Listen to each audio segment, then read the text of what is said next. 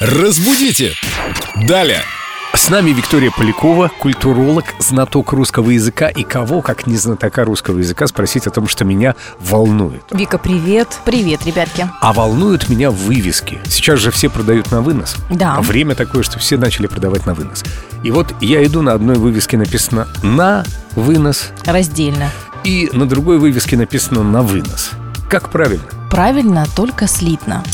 А Русский язык, он, товарищ такой очень противоречивый, и, например, выражение «смеяться в голос» у нас будет раздельно. «Смеяться в голос». Они абсолютно похожи по принципу «смеяться как», в голос, продавать как на вынос, но при этом на вынос мы пишем слитно всегда, а в голос раздельно. Хорошо, значит, там, где написано «на вынос», можно смеяться в голос. Именно так. Ха-ха-ха. Да, Семен, можно, кстати, даже зайти к ним, мне кажется, и сказать, какой у них неграмотный маркетолог, что нужно, прежде чем писать вывески, вообще-то, хотя бы русский язык выучить. Да. Ну или погуглить. А то культурные не покупают на раздельно вынос, только слитно. Да. Разбудите! Далее!